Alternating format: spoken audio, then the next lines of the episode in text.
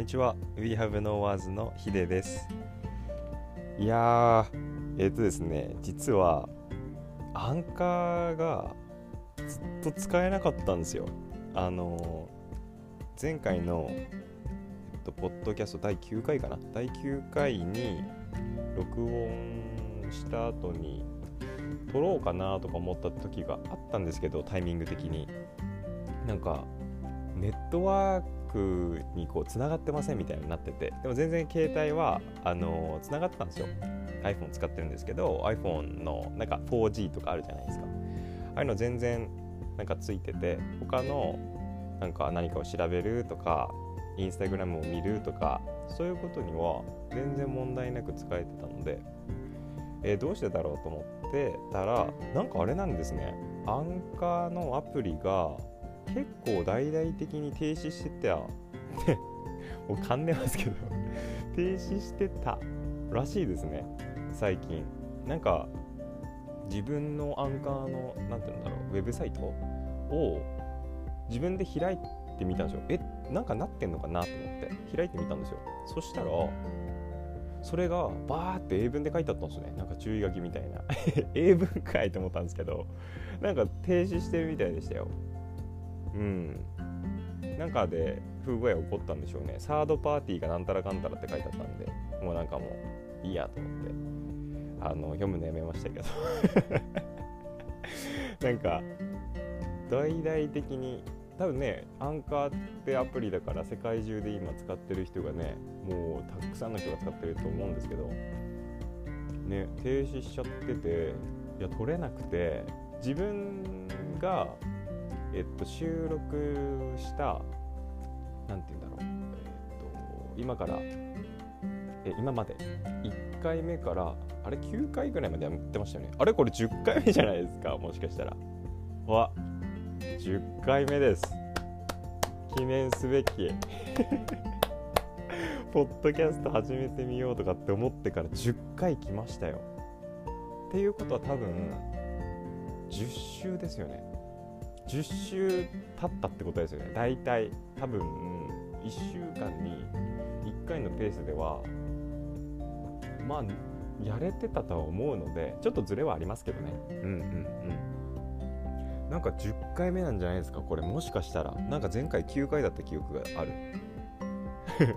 確認確認しとけよっていう ことなんですけど。でもウェブサイトに入れなかったんですよね。だから自分が、えー、っと収録してる1からまあ9だとして1からこれ9だとしてとかって言ってるけどさっきパチパチパチとか拍手したけどなんかどうします？まだ第8回だったとかっつったら。ねもう大失敗ですよねもうそんなのね。まあいいや。えー、っとまあ、10回ってことにしよう。今回はもうみんなでこれは10回目なんだっていうことにしよう。たとえ9回目だとしても何回目だとしてもこれは10回目なんだっていう固い決心を持っていこう。何の話だっけ？ああそう。それで自分のえー、っと収録してたえー、っとものデータっていうんですか音声データみたいなのも全然チェックできないしまずあのねログインできなくなっちゃったんですよ。そう。だからえー、これどうしたもんかなと思ってたんですけどなんと今日朝チェックしたら不具合治ってるじゃありませんか。というわけであの皆で固く決心をしているこれは第10回だと決心をしている10回目始めていきたいと思います。もう相変わらずブログ全然書いてないですけどあのね文章を書くってねすごいですよね。あのいろんなブロガーの方いるじゃないですか。ちょっとお茶飲みますね。話の途中で。なんかブロガーの人いるじゃないですか。もう毎日更新してるぐらいの人。いやあれって才能で才能だと思いますよね。無理だもん。1日3回とか上げてません？いや俺1日1回でも無理ですね。なんか携帯もうーんなんか仕事上でなんか使ってるとかっていうのは別にするとプライベートでどのぐらい使ってるんだろうと思ったらゲーム実況見てるぐらいですからね。うん。なんか30分とか40分とかの見たりとか最近こうなんだろう昔やった2年前にやりましたみたいなこう生配信っていうんですかその12時間放送。すごいっすね。YouTube って12時間とか上げられるんですね。全然知らないんですけど。なんかそういうのをえー、なんか1日は無理じゃないですか。さすがに。12時間もね。だからあの電車乗ってる時間を使ってこうちょっとずつ見ていく。とか。やってますよ。そう意外とだからね最近すごい見てる。ゲーム実況うんなんか面白いし。電車の中でだってなんか今笑っててもねみんなマスクしてるし。自分もマスクしてるから全然気づかないですもんね。ちょっと笑ってても。声とかね「あはは」って出しちゃったらダメだと思うんですけど。あのなんか「見まー」ってするぐらい。なんかニコニコってなるぐらい。だったら全然問題ないですよね。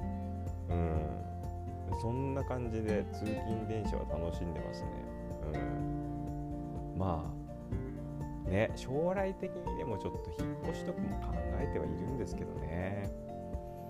時間がかかりすぎますよね。だって純粋に電車の中にいる時間が1時間半ぐらいいるんですよ。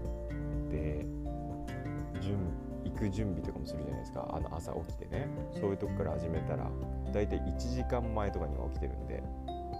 だからそうあそう言ってますけど5時起きなんですよ。うん。だからねそこから考えたらね準備入れた2時間半でしょ。ね。ちょっとね帰ってくる時とかも電車の時間が合わないと次待つみたいになりますからね。ほら東北って田舎じゃないですか言うても。だからあのー、1時間に1本とかあのー、ずっと鈍行ばっかみたいな。なんかもうちょっと快速作ってくれてもよくないですかみたいな思うんですけどずっと鈍行ばっかとか普通っていうんですか普通と快速っていうのかな。だからその普通だから各駅停車か。えー、そればっかりになっちゃうからなんかね早く帰りたいけど帰れないみたいな。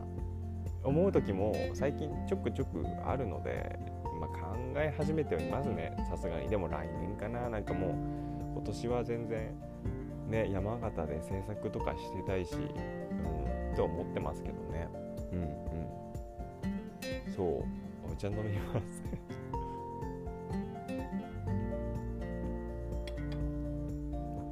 いやあれこの間ってでもあそうだよね。この間って3連休の最終日になんかポッドキャスト撮った気がする。なんかこれから3連休ですねって言いたかったけど最終日になっちゃったっていう話をしたような気がする。なんかすっげえ色作ってましたもんね。まあまだね作る色あるんですけど実は。そうそうもうねまだあんのかいっていう話なんですがあるんですよ。でも、えー、今日明日で結構やれるとこまでやろうかなっていう気はしてますね。うん。なんかやっぱ絵描いてると落ち着くしね。でもそうそうこの間あのー、朝食？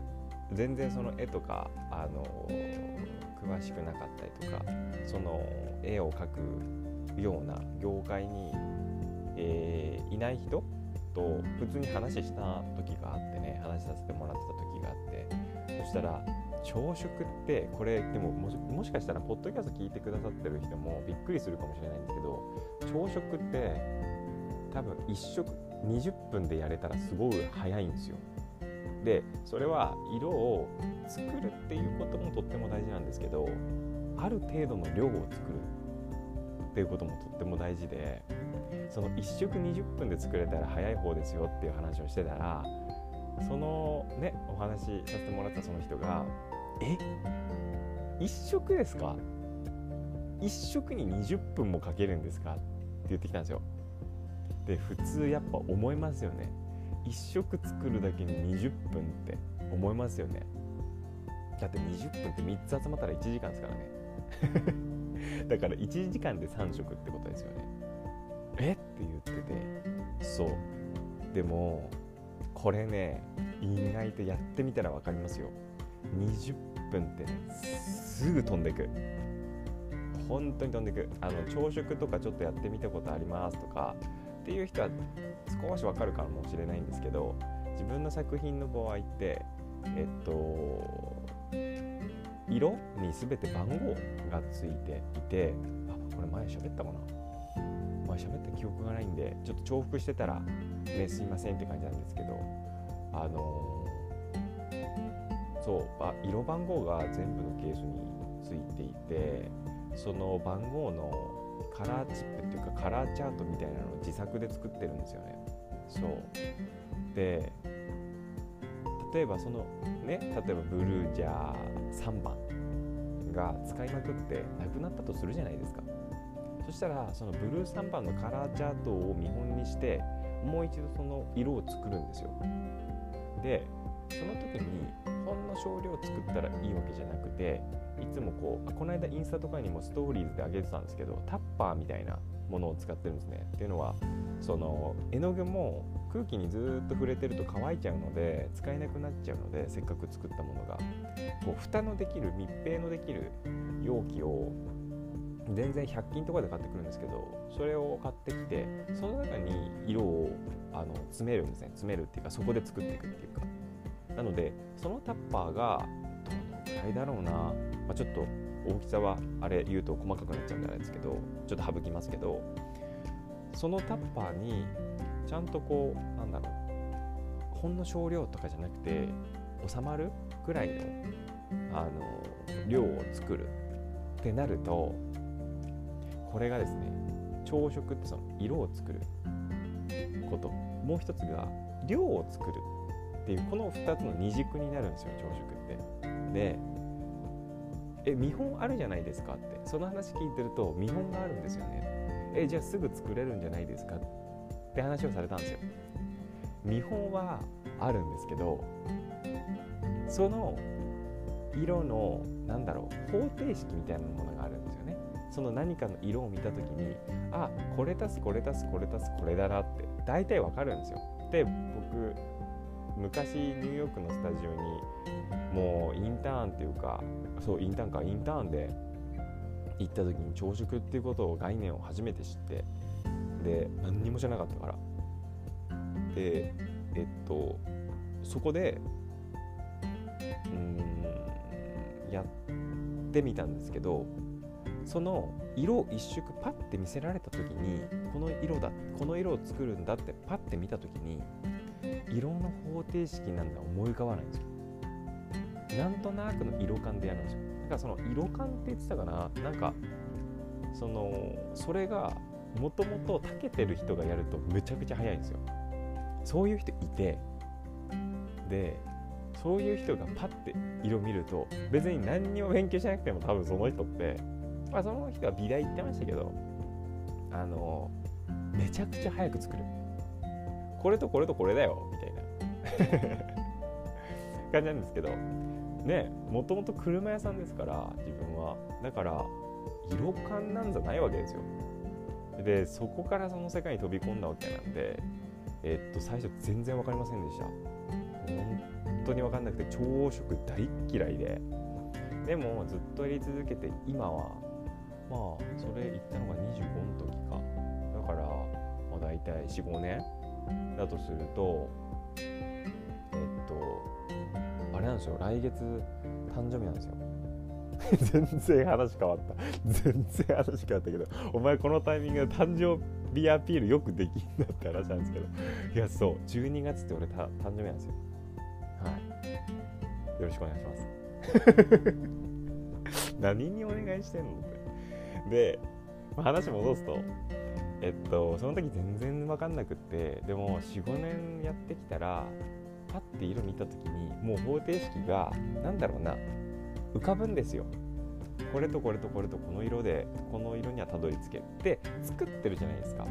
作ってるとその色とズレが出てくるわけですよ。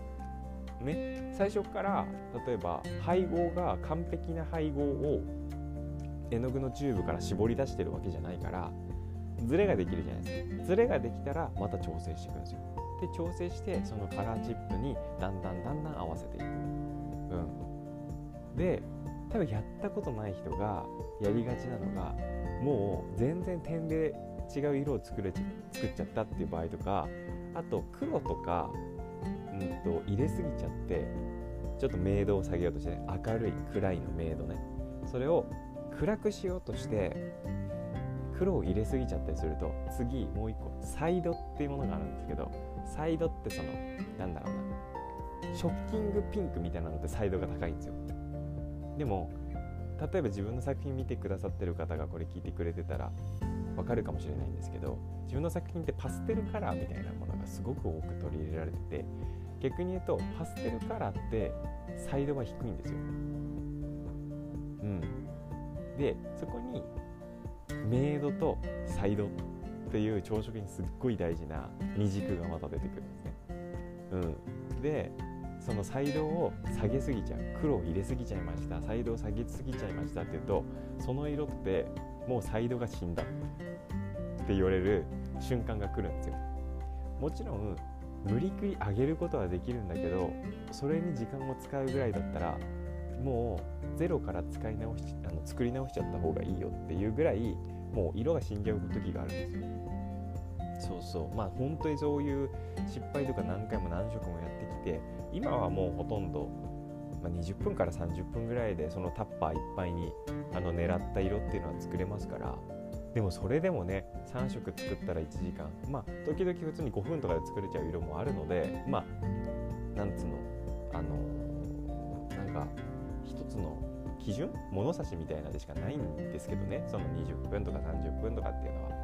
全然に5分とか10分とかで1色作れたはい次みたいな時もあるので。うん。でもほんとめちゃめちゃ作ってますよ。20色ぐらい作ったんじゃないですかこの間。うん。で今日はまあ濡れるとこをどんどんどんどん塗っていこうかなっていう感じではいますね。あとはこっからどうしていこうかなみたいな部分をちょっとこう考えたりもしなきゃいけないフェーズが、えー、近づいてきてて、うん、なんかそこに取り掛からないとなっていう気はしてます。でも今日は多分濡れるとこどんどんどんどん塗っていくので一日が終わりそうな気がしますね。うん。なんか色をただ塗るって思われがちなんですけど色を塗る作業ってあっという間に時間経つんですよ。なんか絵描いててあっという間に時間が経ったとかっていう経験ありませんか？あれと絶対一緒でパッて時計見たらうわもうこんな時間？みたいな。本当に作品制作絵画制作って本当にあれなんですよ。だから言葉として色を作るとか言葉として色を塗るっていうものはなんかすごくこう簡単そうな響きがあるんですけど実際やってみると本当に時間の流れとの勝負になってくるしもうえーって思いますよ。完成したとかあのそのパートがねどっかのパートが完成した塗り終わった。あーここ終わったぞ。はい次だ。今何時だって見た時にうわって思いますもんね。うん。窓の外見たらもう暗いとか。全然あるのでまあ今年今年じゃない。今日は色を塗って一日が終わるのかな。なんかちょっと言葉に哀愁漂いましたけどね。ちょっと漂わせたぐらいにしましたけどね。うん深い意味はないです。そうそう。でなんかこの間その人と喋ってた時に異業種ではあるんですけどすっごい楽しく喋れたんですよね。でなんですごく楽しかったかっていうとその人って本当にすごい経歴を持ってるような方ですごい自分も尊敬してる人なんですけどあのなんだろうな2人ともまあなんだろう自分とその人っていうのをね横に並びにするのはおこがましいですけどでもすごく根本的に同じだったことがあって2人とも自分でこれやりたいなって思ったことくらいはやろっかっていうあの思いっていうかなんか姿勢を持ってたんですよね。で、うんと、その方はあまあ詳しくは言えないんですけどあの今その業界の中で現役としてやってるわけではなくてあの携わってはいるんですよ。携わってはいてその業界の中ではマジで超すごいような人なんですけど。えっとなんかその人が夢中になって、えー、やっていたその業界の中でめちゃめちゃ力があってあの力をつけ実力っていう意味でね実力をつけて、えー、こう抜きん出てえー、っていうようなバックグラウンドを持ってるような人でその人と話してた時にやっぱりなんだろう芯を感じましたよね。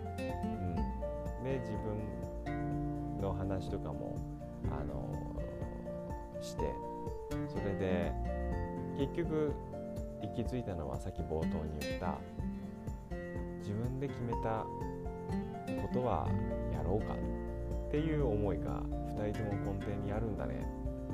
っていうことを確認することができてでその自分が昔ブログにも書いたあと思うんです。でポッドキャストでも話したのかな？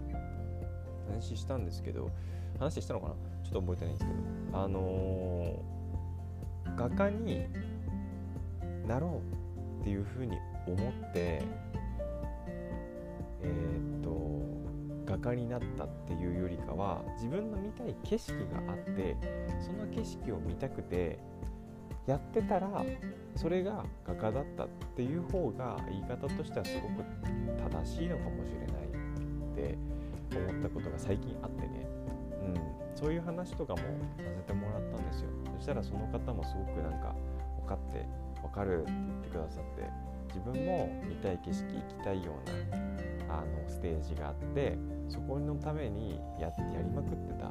もう本当になんかで練習したりとか、まあ、いろんなことをしてた。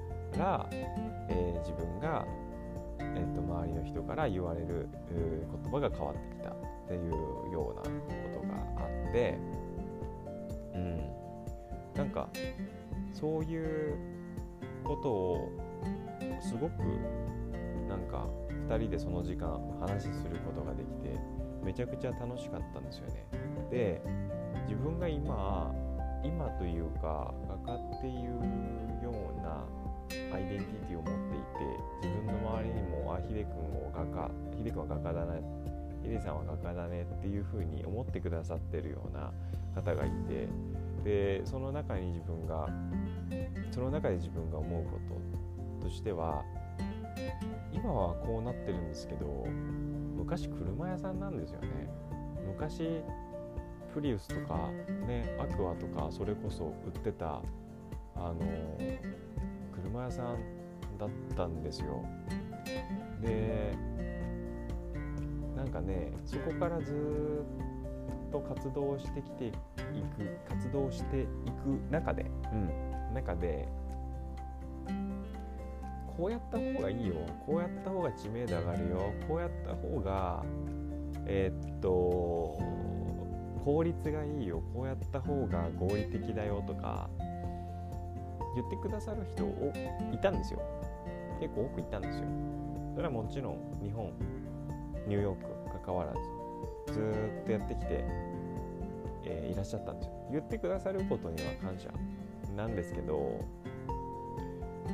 今自分がこれ自分の完全主観ですよ。私の完全主観になるんですけどうーん自分の気持ちが動かない言葉に関しては本当に無視してきたんですね。もう全く従わないできたんですね。